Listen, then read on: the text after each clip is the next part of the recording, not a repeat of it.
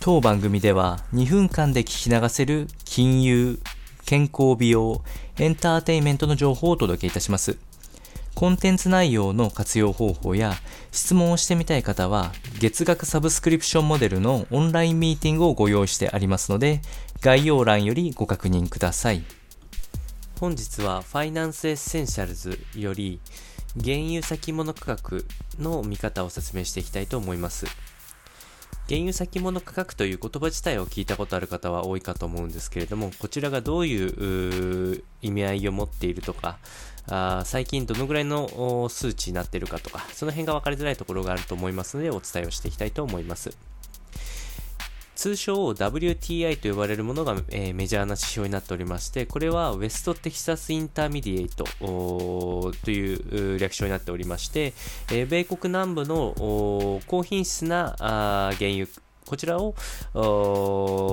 先物価格として使っているものが挙げられるというところです。で一番原油先物価格でよく言われるのは世界の景気動向を反映しているというふうに言われております。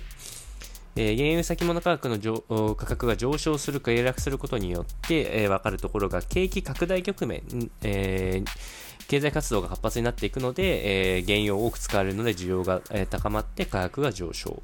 えー、価格が下落している時っていうのは景気動向があ冷え切っていて消極的な経済活動になっていくので、えー、原油価格があまり使原油を使わないので、えー、価格が下落というところでございます、えー、でこの WTI というのが最も透明性が高いのでこちらが一番使われているというところになっておりまして、えー、直近の値動きはあ非常に投機的なものが多くてこれはあ私が考えているのは主要国中東アジア系のところで、えー、増産します、減産しますといった話を、えー、トップ陣で決めていて、これが決まることによって値、ね、動きが大きく変われて、えー、変わってきておりますので、えプライスを見ながらそういう発言をしている観点から言うと、実需を反映してない値動きが最近は目立っておりますので、一概に景気動向だけを判断する材料にするのは今はいかがなものかという状況になっておりますので、こちらの内容をお伝えいたしました。